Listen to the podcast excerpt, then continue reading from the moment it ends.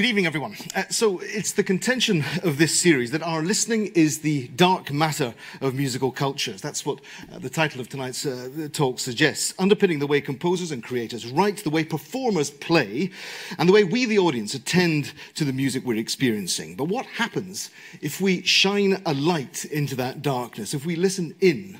to that dark material? Well, in this talk, Music Made of Listening, I want us to listen into a special part of our listening culture silence. Or rather, non silence. There isn't such a thing as true silence because there is no place in the known universe where there is no energy being radiated in some dimension, as Seth Horowitz's work reminded us in the first of these lectures. So, if not quite silence, then collective quiet, at least. Now, this may seem contradictory for those of you who may have heard the second of these talks, which was a plea for a noisier listening culture of the music we call classical, and an explication and a demonstration of the idea that our concert halls, especially modern concert halls, aren't fit for purpose because of the deliberate deprivation of our agency as listeners that they inspire in any of us who sit in them, and because of the music of the last four centuries and more was written as a dance with us listeners, not for our passive contemplation and perniciously pretentious reverence, at least in my view. Well, all that said, I am going to be talking about regions of quiet or relative silence today by exploring in particular the revelation of the American composer John Cage's Four Minutes and 33 seconds, a piece that was made famous and infamous as his so called silent piece but which, as the title of Kyle Gann's book about 433 reminds us, is in fact only another proof of the truism that there is no such thing as silence. That's a study to which uh, much of what I'll say about Cage today is indebted. And it's also a slight change, I know, from the advertised abstract, for which not quite apologies. Now, and as proof of how listening as idea and practice, not only musical but mindful and spiritual too, is a vital part of today's compositional culture, the composer and pianist Rolf Hind is with us to share his ideas and his music. It's exploration of regions of listening and being that are made manifest through his orchestral and theatrical pieces, including the world's first mindfulness opera, Lost in Thought. And we will all be turning our listening into creative practice here at the Museum of London and all of you watching online. As Rolf leads us in a deep listening session, thanks to the work of the American composer, improviser, and thinker Pauline Oliveros. Prepare yourselves. Now, composed silences aren't only, though, the preserve of classical or avant garde traditions. Here's the French musician Stella and Le Silence.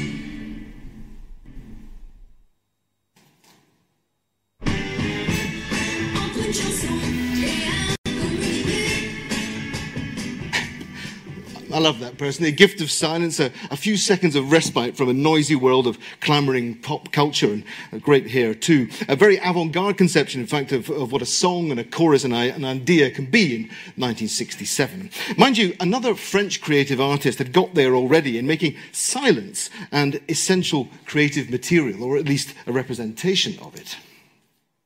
This is a surreal, black bordered humoresque of a piece from 1897 by Alphonse Allais. It's called The Funeral March for the Obsequies of a Great Deaf Man. A piece, as you can see, that consists of no notes at all three empty systems of music, lento rigolando, a stultified, petrified, slow tempo, and a piece that doesn't need a, a, double bar at the end of it, the conventional way that you signify the end of a piece of music in notation, because its end is implicit in its subject matter.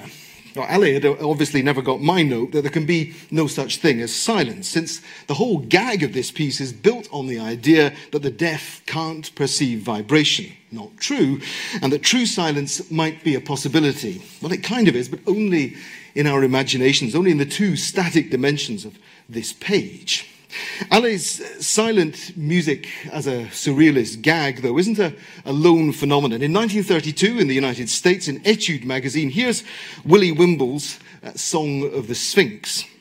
And as you can see, the cartoonist here, uh, the, the, the, the, gag ends up with him saying to his mother, Why are you not practicing? Well, because I've written this piece. And the piece, as you can see at the end, the Song of the Sphinx, is notated in a decidedly unorthodox 2 4. I promise you that those rests don't add up. He, his music theory is not great, wee Willie Wimble, unfortunately. But the ruse here is to compose a piece that would get him out of practicing the piano. It consists of no musical sound at all. And again, this goes against my idea, our idea, that potential silence is a vessel for concentrated listening. And in fact, the definitive musical skill across all musical genres. Listen was the most important word that the conductor Claudio Abbado used to tell his orchestral musicians all over the world in rehearsal. Listening sensitivity is the root of jazz players' tuition and of any improvising tradition. It's the basis of all true musical proficiency, whether you're a record producer or a pianist, or whether you're about to embark on one of Pauline Oliveros' deep listening uh, exercises, as we are at the Museum of London. Because to listen, to really listen to the sounds that we make in relation to what our fellow musicians are doing, to listen to our instruments, to understand our part as only one fraction of the total musical universe, well, these are vital gifts that Willie Wimble uh, willingly gives up in order to get out of practicing. Some of you perhaps know the feeling. I do anyway. Um, now, you may notice something else about this cartoon. Uh, who the name of the artist who, who came up uh, with this uh, uh comic strip. As you can see at the bottom, that's, that signature at the bottom right is Hy Cage. Um, no relation, at least not as far as we know, of the composer John Cage. 20 years later, on Friday, the 29th of August in 1850, uh, 1952, I beg your pardon, 1952, a concert of music was presented by the Woodstock Artists Association at the Maverick Concert Hall in New York State. It was played by the pianist David Tudor. And here is the Maverick Concert Hall's indoor and outdoor auditorium. You can see that the doors are shut, but uh, the audience sits both outside and inside this, this beautiful auditorium nestled in, in the woods of uh, upper New York State. Well, that day, that evening, David Tudor presented a mixed program of avant garde works by composers from Pierre Boulez to Morton Feldman, from Christian Wolff to Earle Brown, and by the 39 year old composer John Cage. And Tudor sat at the piano to play a piece that was confusingly titled Four Pieces on the original program. It was a list of durations 4 minutes 33 seconds, then 30 seconds, 2, 23, and 140. But in fact, this was one piece in three movements which was signalled in the performance by David Tudor, closing the piano lid at the start of each one and opening it between the movements, the opposite of what would conventionally happen in a, a sonata recital, let's say. Uh, he was timing the duration of, of, the work of each of the movements with a stopwatch and looking at a, a manuscript notation of 4 minutes 33 seconds so as he could keep his place in the, in the music. And here, in fact, is David Tudor performing this work decades later. Uh, 1989, this. is a film performance uh, in the US, preceded by John Cage himself, uh, taking a question from the audience. Let's uh, have a listen for uh, two and a half minutes. I'm not going to play you all of 433 at this stage. Here we go. I have a question for you. How would you feel if someone made some rude bodily noise in the middle of your piece, 433? I, I, I would simply listen.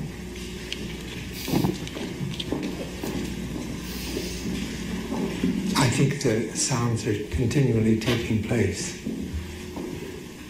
One of the things that's been noticed uh, from a musical point of view is the many coughs that take place at concerts. And for most, for most of our musical literature, coughing is a kind of interruption or a flaw. It has nothing to do with music.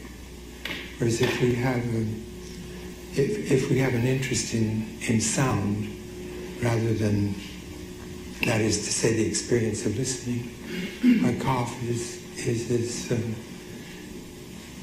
is as audible and finally as interesting as any other sound. The material of music is sound and silence. Integrating these is composing. I have nothing to say, and I am saying it.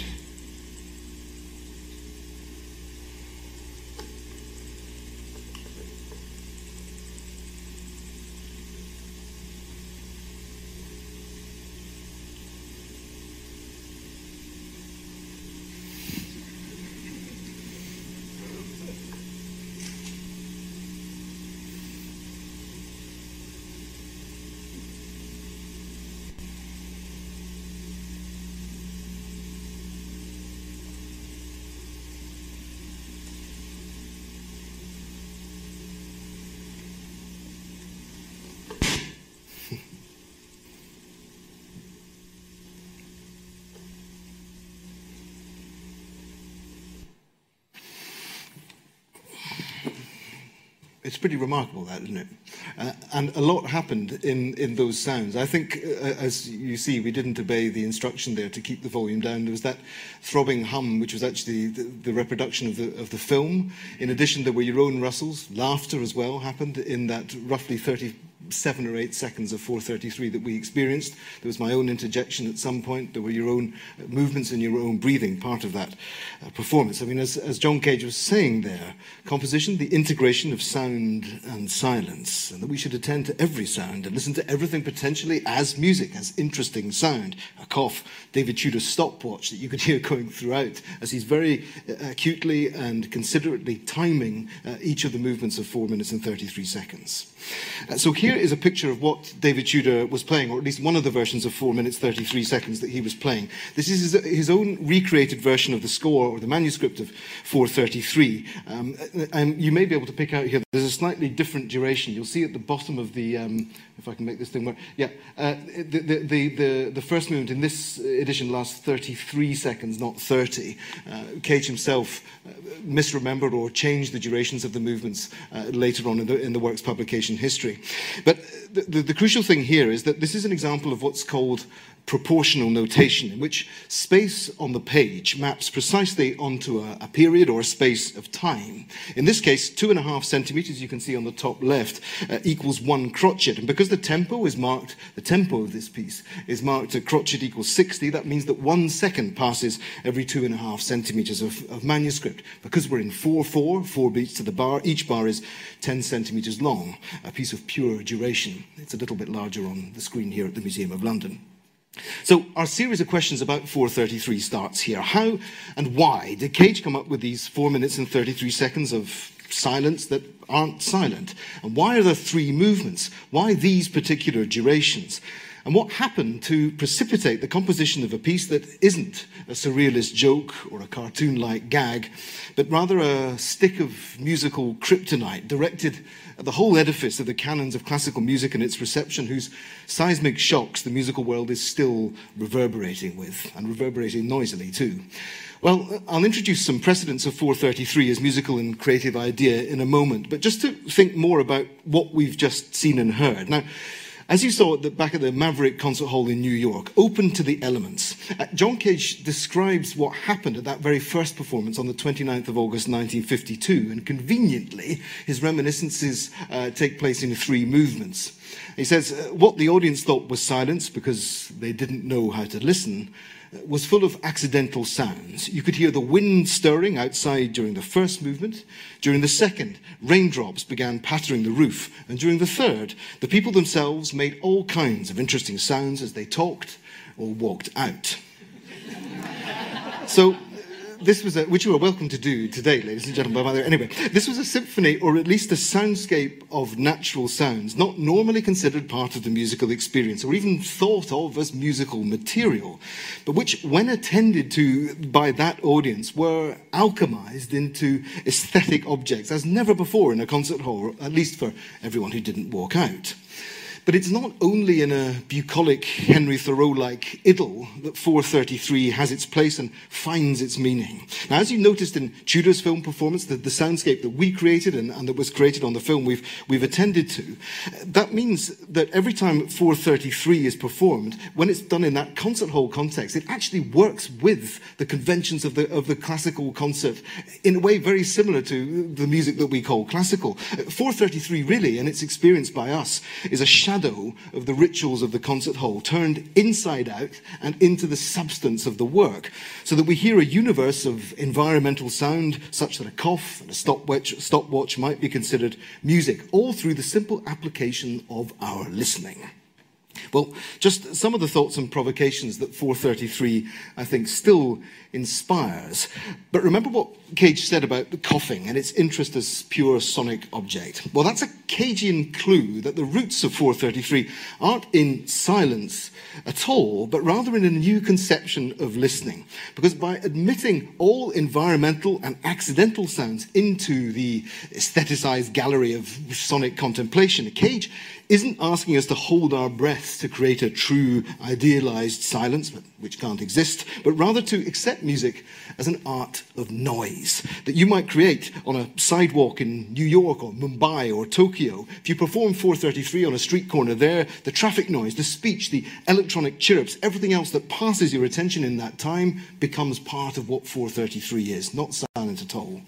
So 433 can be a symphony of urban noise as well as environmental soundscape which is something that another composer had already thought of and already conceived four decades earlier. The Italian composer Luigi Russolo, one of the futurists from the start of the 20th century, created a set of instruments called intonarumori, noisemakers, in order to create hymns to the symphony of modernity that he heard around him on the streets, in the sounds of industry and factories and even war, conflict, and mechanical terror. He created music like this. Uh, this is Russolo's Awakening of the City from 1913, and there he is with his instruments.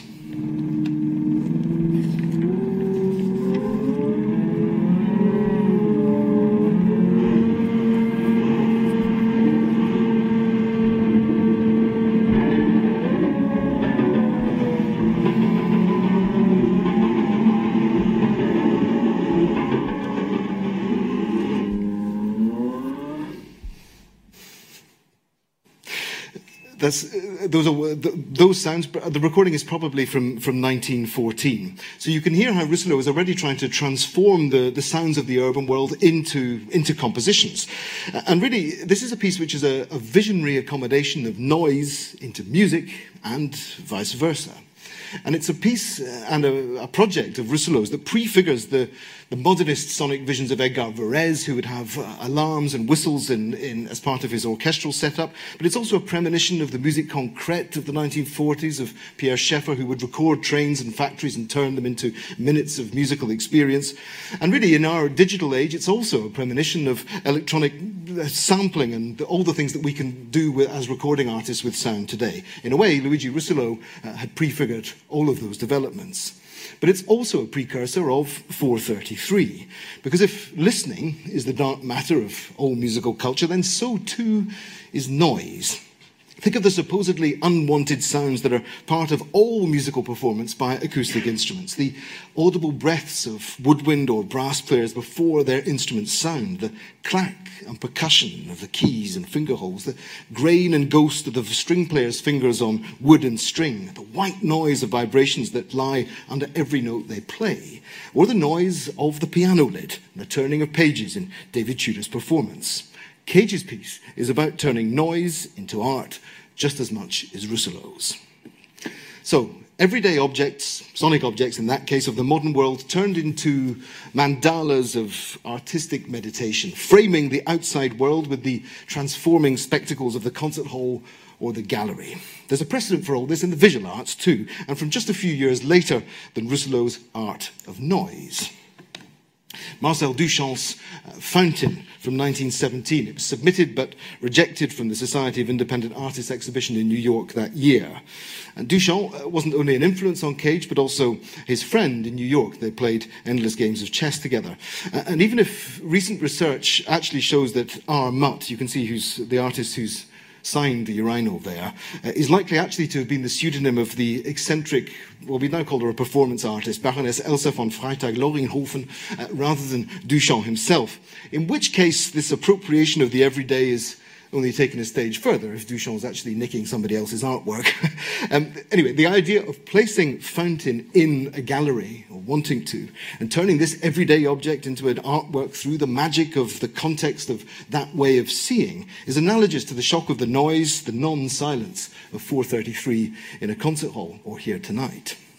But Cage had been preparing for the shock of 433 in his own music as well. Here he is in the 1940s interfering with a piano.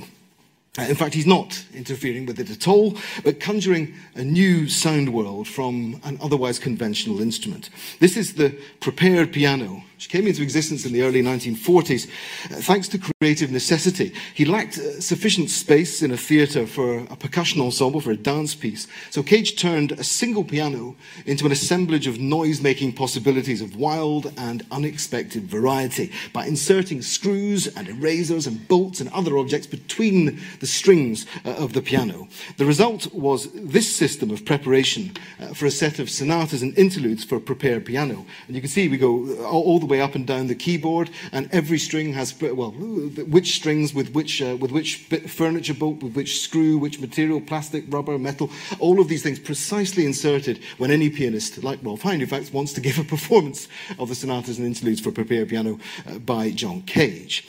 So it's composed with real care, this uncanny instrument. Um, and what happens is that you, you see the, the notation there, that's the third of the, the sonatas and interludes.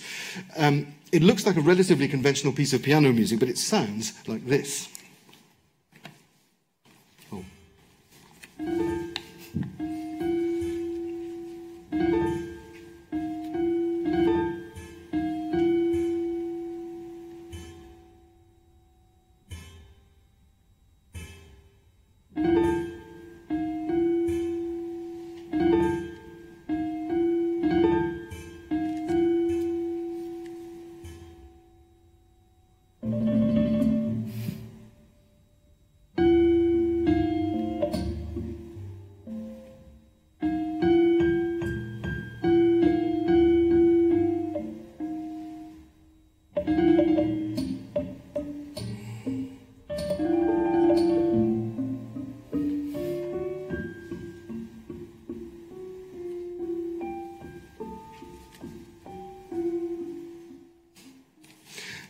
Gorgeous gamelan-like sounds that, that, John Cage makes the piano make and John Tilbury releases in, in that performance. But there's something else important going on in this music, which its notation reveals, which is the way it's structured. In fact, this music, for all the plasticity of the sounds that it makes, is structured in a highly static and highly formal way. In fact, it's made up of a repeated sequence of, of bars, of measures, of different lengths. So the notes themselves are suspended like mobiles within a pre-existing temporal framework. The series of eight bars that repeats a total of four times with another sequence of eight bars of different lengths afterwards. And Cage's focus in this music isn't on a directional harmony or melody. It's a different way of thinking from the way that so much music, like that of his teacher in Los Angeles, Arnold Schoenberg, say, works, which builds up patterns of tension that require release through the necessities of musical and emotional expression. Well, Cage's time, cage time, if you like, has a feeling instead that the, the notes and the sounds that we hear are placed like objects in a landscape, a landscape of time. It's a rhythmic and temporal grid that exists simultaneously connected to, yet separate from the notes themselves.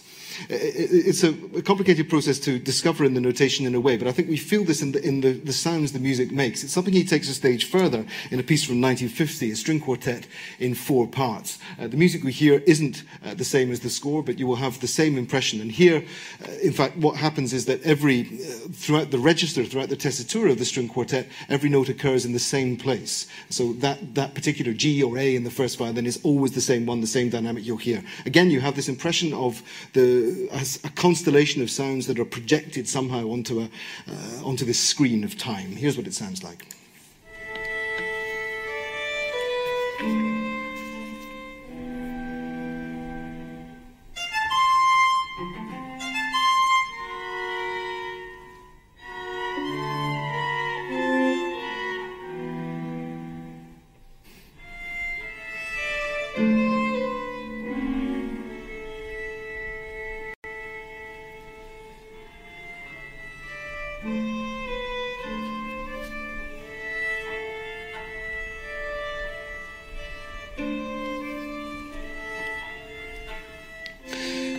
There were, though, further epiphanies before the composition of 433. There was Cage's encounter with the Chinese I Ching, or Book of Changes, and its chance operations, thanks to the teenage prodigy and polymath Christian Wolff. Now, the important thing here is that through the application of the I Ching, Cage could turn the choice of which rhythm, pitch, attack, and dynamic came next in the notes of a piece, or in this piece, his Music of Changes, a huge work for solo piano, into objectively determined parameters. The I Ching and the application of this hexagram uh, did the work instead. So that means that the usual function of a composer, or as we usually, as we usually think of it anyway, i.e., deciding which sounds come next in a piece, was handed over to a randomizing computation. It's not quite that simple because Cage is setting the boundaries in which the I Ching operates. But nonetheless, the idea is to remove his ego, his subjectivity from the compositional process. Um, so let's hear what this piece sounds like. This is the music of changes, roughly an hour long. David Tudor himself is playing it, a piece, another piece that was written for him.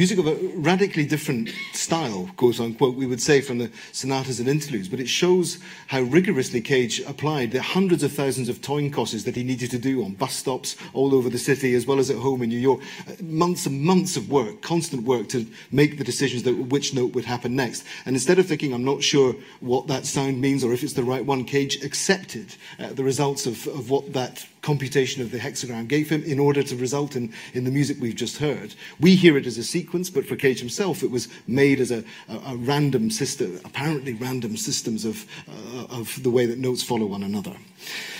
There was, uh, we, so we've now got a kind of by the early 1950s in his life, we've got this idea of openness to noise and the everyday, Russolo and Duchamp. Cage has stripped music down to a fundamental of duration as the primary field in which sonic events happen. And that score, too, of Music and Changes is another example of proportional notation. So the space of the manuscript uh, maps onto a, uh, to a period of time.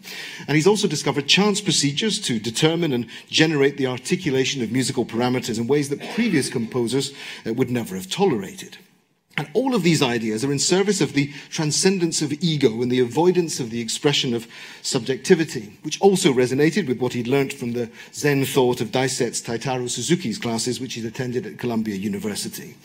But there is more. Framing time and framing silence. Well, there was another friend, another visionary, and another bold artistic gesture before 33 became possible. The painter Robert Rauschenberg and his white paintings that were exhibited at Black Mountain College in 1951 this, this version of, this is a three panel version of the white paintings, exhibits another kind of fulsome emptiness. That's actually about confronting our perceptions and preconceptions about what looking at art might be. What we're looking at here is the idea of looking at visual art.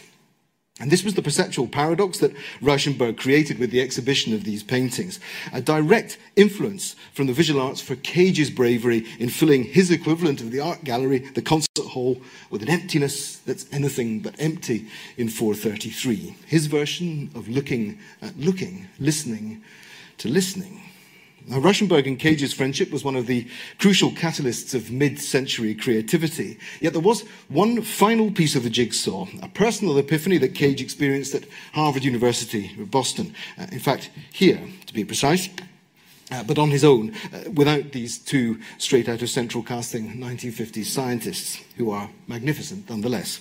Uh, this is the anechoic chamber at Harvard University, which is a place that does what it says on the tin. It's anechoic, a place without echo, in which sounds cannot reverberate and which is as quiet a place as it's possible for human beings to make on Earth. And it works thanks to those foam cones that you can see sticking out from every part of the room's geometry. And in fact, they're underneath that gantry as well. So uh, if you haven't been to an anechoic chamber, you walk out over this sea of strange foam sculptures.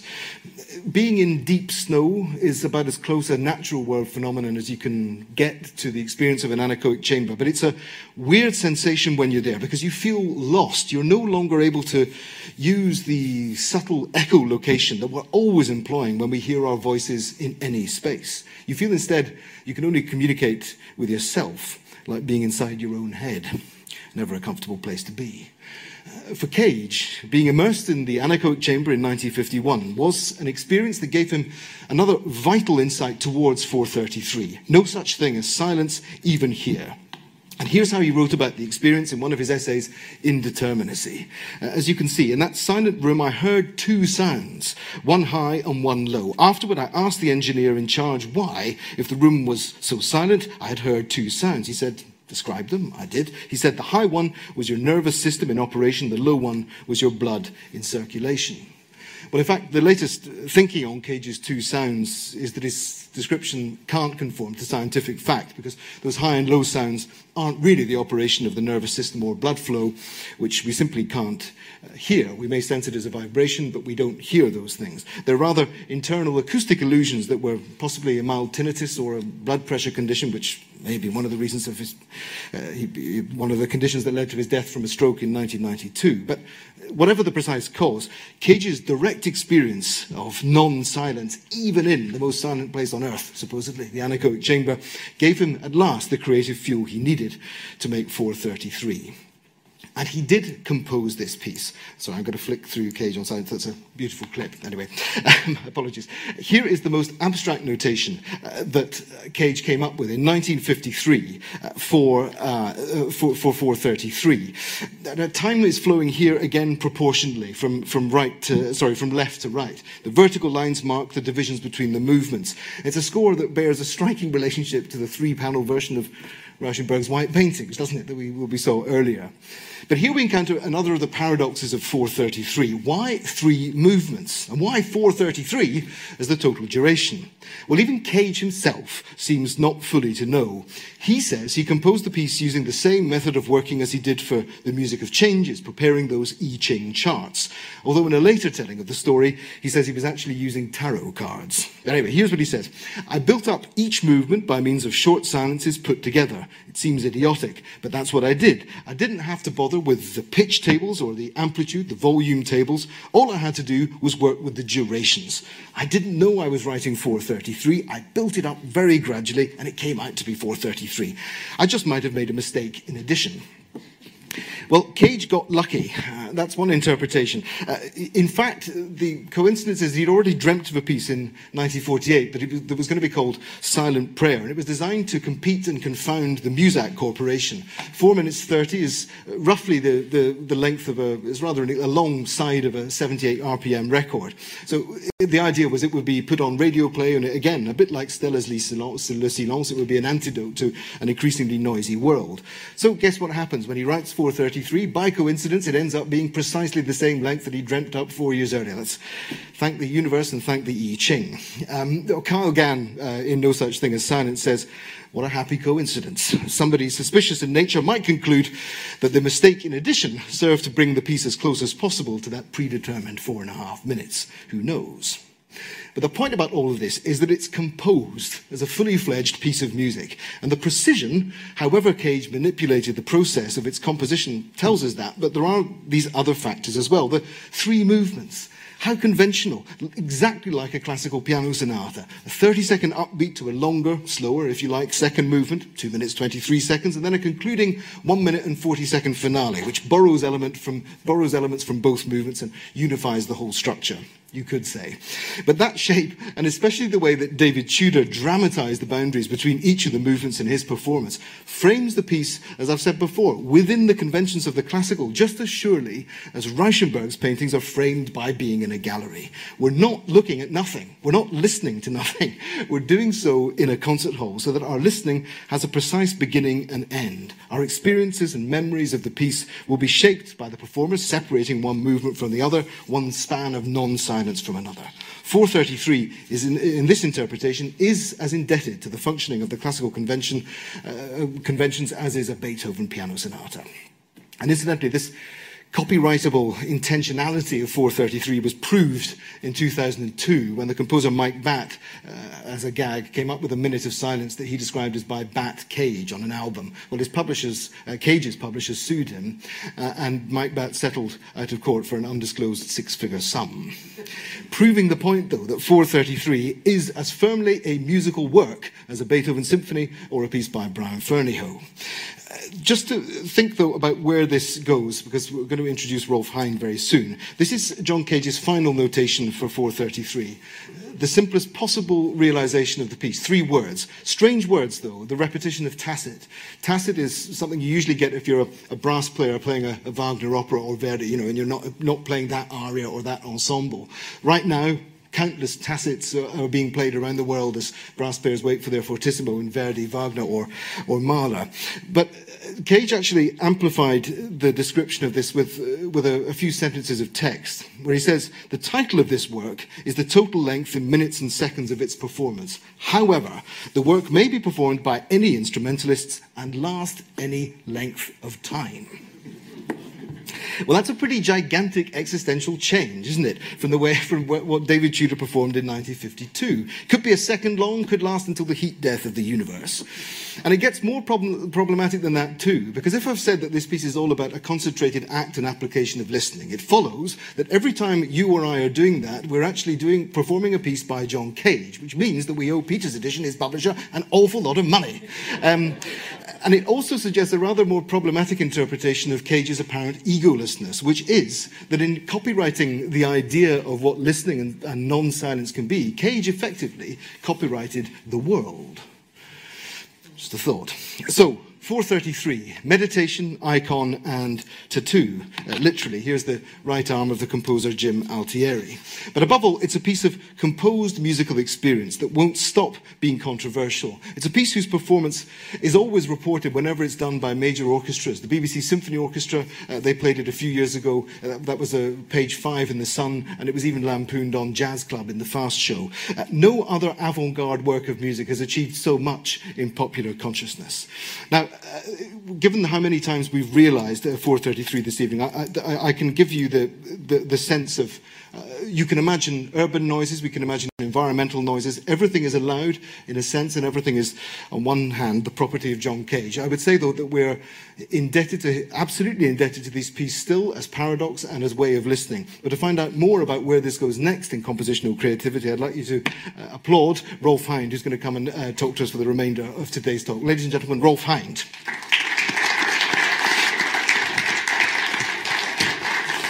And, oh, I beg your pardon. Look, Rolf, uh, those ideas, without thinking about the uh, Cage as ego, uh, has that piece and has Cage's listening practices uh, informed you as a composer, and if so, how, and as a human being? Um, so I'm just taking it all in. Um, yes. Um, what's interesting about hearing talk, hearing Cage's piece talked about so long and this is not to take away, no, not to take away at all from all the interesting observations you make about it, is that it is not about the conceptualization of it. It's about the actual experience of doing it, which is, uh, which is why we're going to do that. I hope you'll join us in doing something similar at the end. Um, so that um, my background is, you know, in training as a classical pianist and composer, but in the last 20 years of my life, I've been very drawn to Indian philosophies and languages of various kinds, and also I meditate. So um, I feel I feel a really strong connection with that. Um, the kind of raw physicality of it, I think, which again you can't you can't quite um, conceptualize. Well, you can, you can, but uh, it, it's it's it's never. A, a, some, a friend of mine was saying the other day. This is um, maybe there's religious experts in the audience, in which case apologies. That um, the big difference between a swathe of Western philosophy and Eastern philosophy is Eastern philosophy generally comes with practices. So it, it is achieved through a, a, form of practice. I mean, your experience enhances your understanding of philosophy. That's what I mean. Um, so I'd urge you to go home and um, play four minutes thirty-three seconds for yourself, or you know, one of you play it while one of you is listening. I have played it a few times myself. Um, it's more fun to listen to than to play, actually. um, but then it's you know it's even it's a really interesting crucible for for the player because it does, like Tom said, it sets up all those strange expectations and the, and the subdivisions, and there's the performance space, and there's all that ritual, all the lineaments, the skeleton is there, and you still find yourself actually acting and reacting in the same way. The adrenaline flows in the same way. Um, and if you hold the audience, you know, because you're taught to be a performer in, with just a certain amount of performative tension, um, then they will experience that as well. Um, yeah, so hear a live performance or play one. well, we'll get the, I mean, through Pauline Oliveros, yeah, this, that's true. we'll experience this, Rob. But it's the, it, that, that sense of what Cage was saying about what a, a cough is and how to understand that.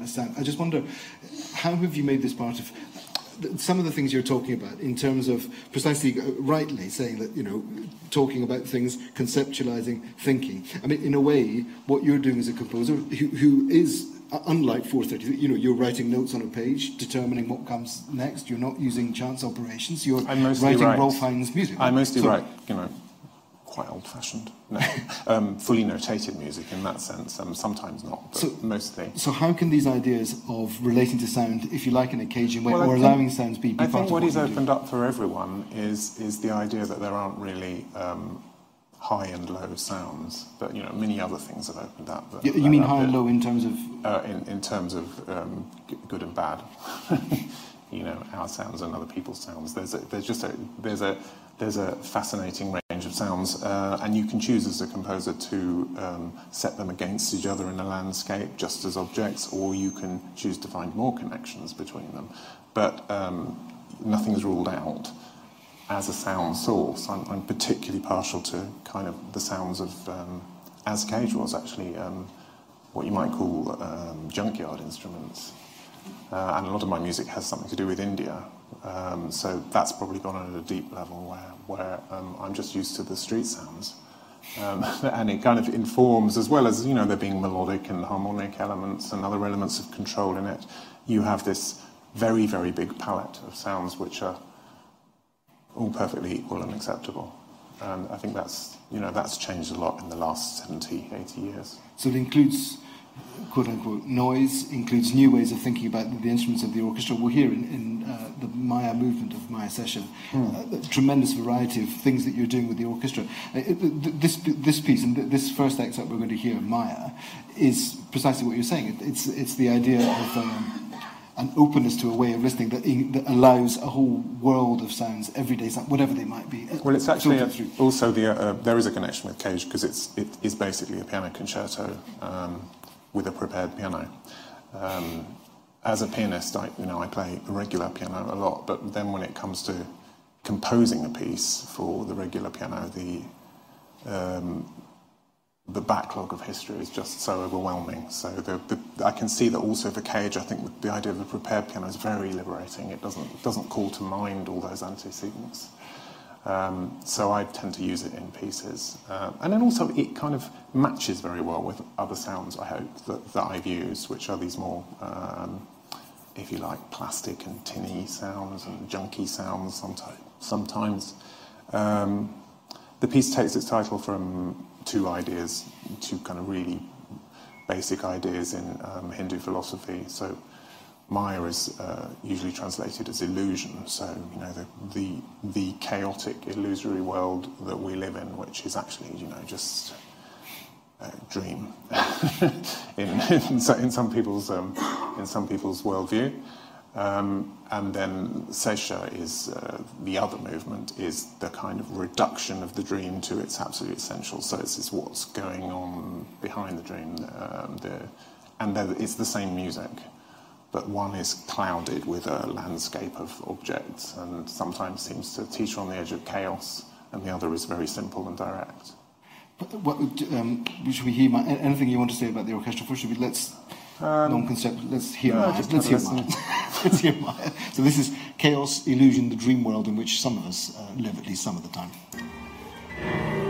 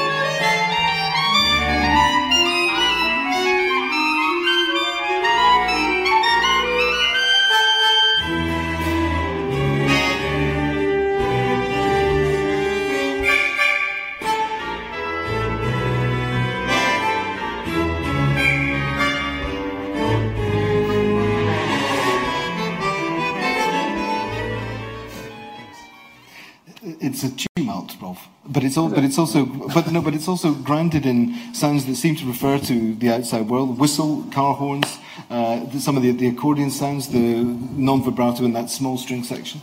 Uh, uh but uh, how do you go about listening to what those sounds are and then combining them? And, and the, what, what has to happen for your composition for that to take place? Um, well, I suppose each composer gradually develops um,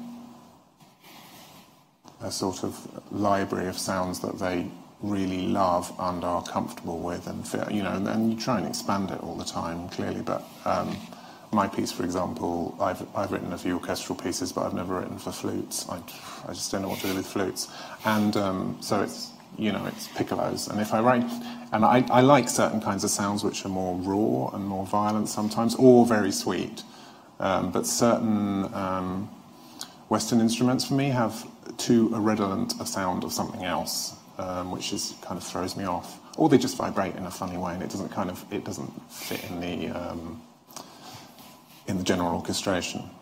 But I, you know, that's very, very personal. But um, do, you, do you find them through listening? I mean, the, the, the, idea of that listening is fundamental to what you do as a composer. You're, you're searching for, the, for, the, for those kinds of combinations. Oh, yeah, yeah. I mean, through, through listening, through what you do as a player, through understanding the sounds that the, the instruments can make, through flipping them on their head. I mean, through finding the insides of conventional sounds, searching with your ears. Yes. um, so, um, if ever I've written for any instrument, including an instrument in in an orchestral setting like this, I will have worked quite closely with players, individual players, to find out, you know, how a particular sound will work, whether it's kind of practicable sometimes, um, practical.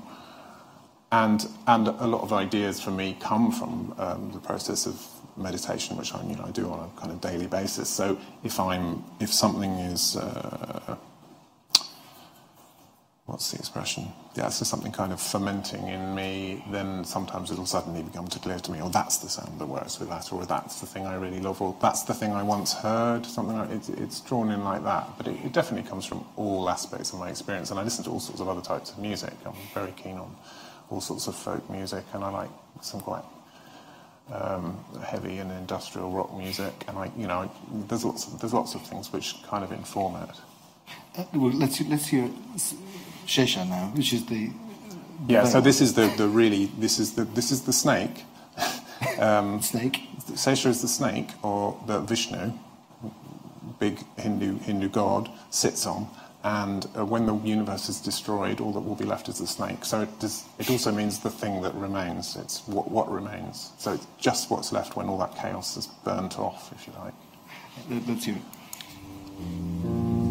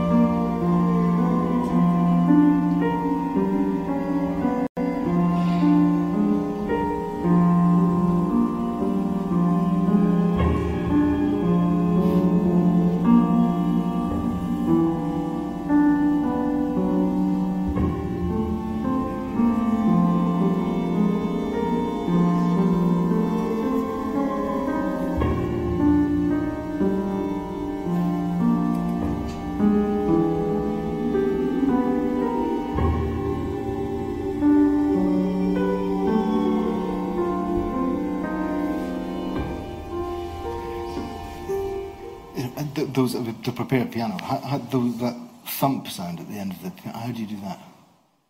Um, I think that was a bass drum, actually. well, I thought there was. It sounded like at the end of a prepare. Oh, there's um, there's a few notes with Blu Tack on, and then there's some Yeah. notes where, um, yeah, I mean, it's just very close to the recording. It's, it's kind of very thumpy. How, how, how do you find that? Is it a way like the piece is listening to itself there, a slowed down version of the music we've heard before Yeah. for you as a composer? But how do you how do you listen? The, the idea of this, trying to find trying to find music that's going to be uh, the listening that might be left at the end of the universe. I mean, wh- wh- how, how do you where do you listen to find those sounds? Um, I don't. I'm, if you thought about it as something as grand as that, I don't think you'd get started. You? it's, it's, um, I just I, I, I I thought of it as a very as a quite a simple exercise. Like um, how complicated could I be with some material to fulfil the first movement and um, and to be near the edge of like the precipice of chaos? And how simple would I dare to be? Because it gets even simpler that movement. It just kind of rises and gets thinner, and there's singing, and it disappears. Um, and you know to kind of do that and be within what I consider the confines of taste. Um, that was the that was the challenge. Um, I think I you know I think if you start thinking really kind of um, big grand thoughts, you probably wouldn't put one one note after the other, really, would you? Well, the ne- next thing we're going to see, there is a pretty grand thought, which is which is the first mindfulness opera, Lost Yeah. in Thought, which was uh, performed at, uh, near where we are now, LSO St Luke's. Uh, uh, this is, I mean, one of the things thinking about the way 433 works within uh, the, the conventions or against them, with all of us as, a, as an audience. I mean, your opera is absolutely doing that to, to in a way, a far more ambitious scale. You're literally reconceiving what the purpose and, and, uh, and relationship between musicians and uh, audience members might be. Um, I know it's a three and a half hour experience. We'll watch a couple of minutes of it, but it's the, the, the, the sense of how, how you went about, again, trying to inculcate or develop a different kind of listening, both for the musicians and for uh, the audience members who will see. And how, how, do- how do you make mindfulness into Um, it? Well, I didn't. Uh, it was just the publicity department who thought it should be the world's first mindfulness opera. That yeah, you know. You didn't talk about it that way. I know. um, I promise you did. I'm not. Sorry, yeah. I mean, it's a, as a as a someone who's done quite a lot of silent retreats, I, I wanted to try and squeeze the format of a silent. Well, originally the idea was to make it last a day, but that's too impractical. Um, squeeze the format of what you would normally do on a silent retreat into a day and add some musical elements where they felt completely organic, which was a real challenge because there aren't many places where they do. So occasionally the music will emerge almost organ- organically from kind of just heard, just sounds that people make, and then the, the musicians take it up and it becomes a piece. Let, let's just watch um, what happened. Uh, a small excerpt of it.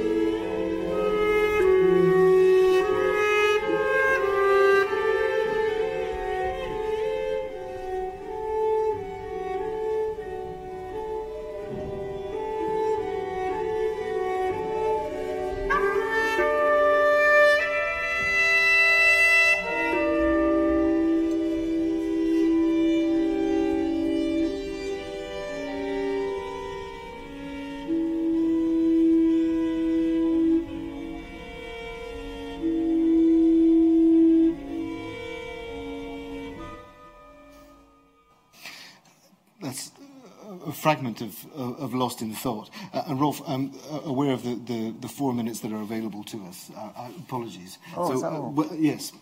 so, so what I, I, just wanted to stress, yes, please, please, I'd say please, something really, yes, in case any of you are meditators. Ethically, yes. I don't approve of filming people meditating, but we had to have some film. Um, okay, it's course. meant to be a very private collective experience, but I, I think actually some of them are actors. Illusions are being shattered here, Rob. Either way, we have the impression there, and as the sounds themselves, you could see that where the musicians are going through the veil of the fourth wall that usually can, uh, that usually separates performers from audience around them, and so that the the, the idea of uh, an active participation as yeah. listener, that's what that. There's no audience. Yeah, everyone is a participant. Everyone is. Uh, listening together and creating the, the has the same responsibility for that experience. Yeah. Which is, um, and I apologies for how short that discussion about Lost okay. Thought was, but it means that that's an upbeat to what we're all going to do now. Um, Rolf, this is one of Pauline Oliveros' uh, tuning meditation from 1971. Uh, in, instead of singing, we can hum this.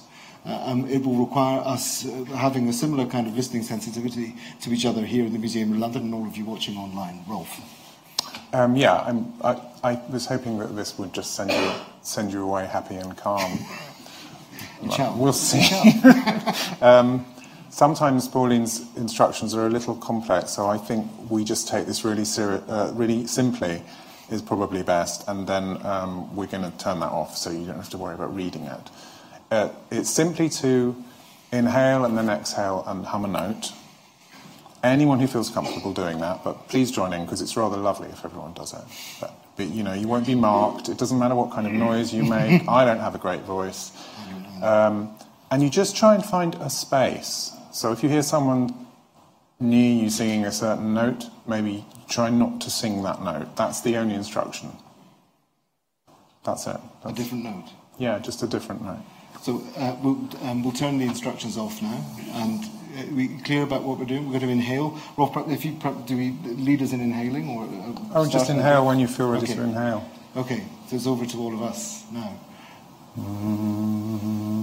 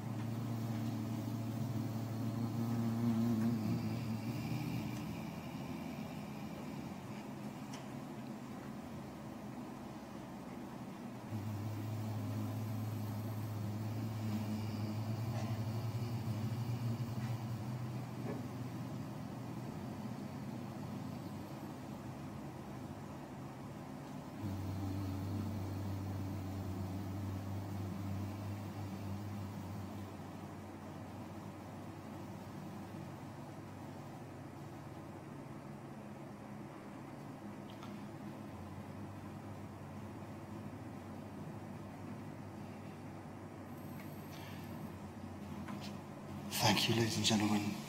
That's uh, gilded our bridge to seven o'clock when the museum turns into a, we, we have to escape whilst Samuel Pepys and everyone else re-emerges from their papers and everything else that happens when the museum is shut. It's a beautiful bridge of your listening. Thank you very much indeed for your participation this evening, and huge thanks to Rolf for being here. Thank you all very much indeed.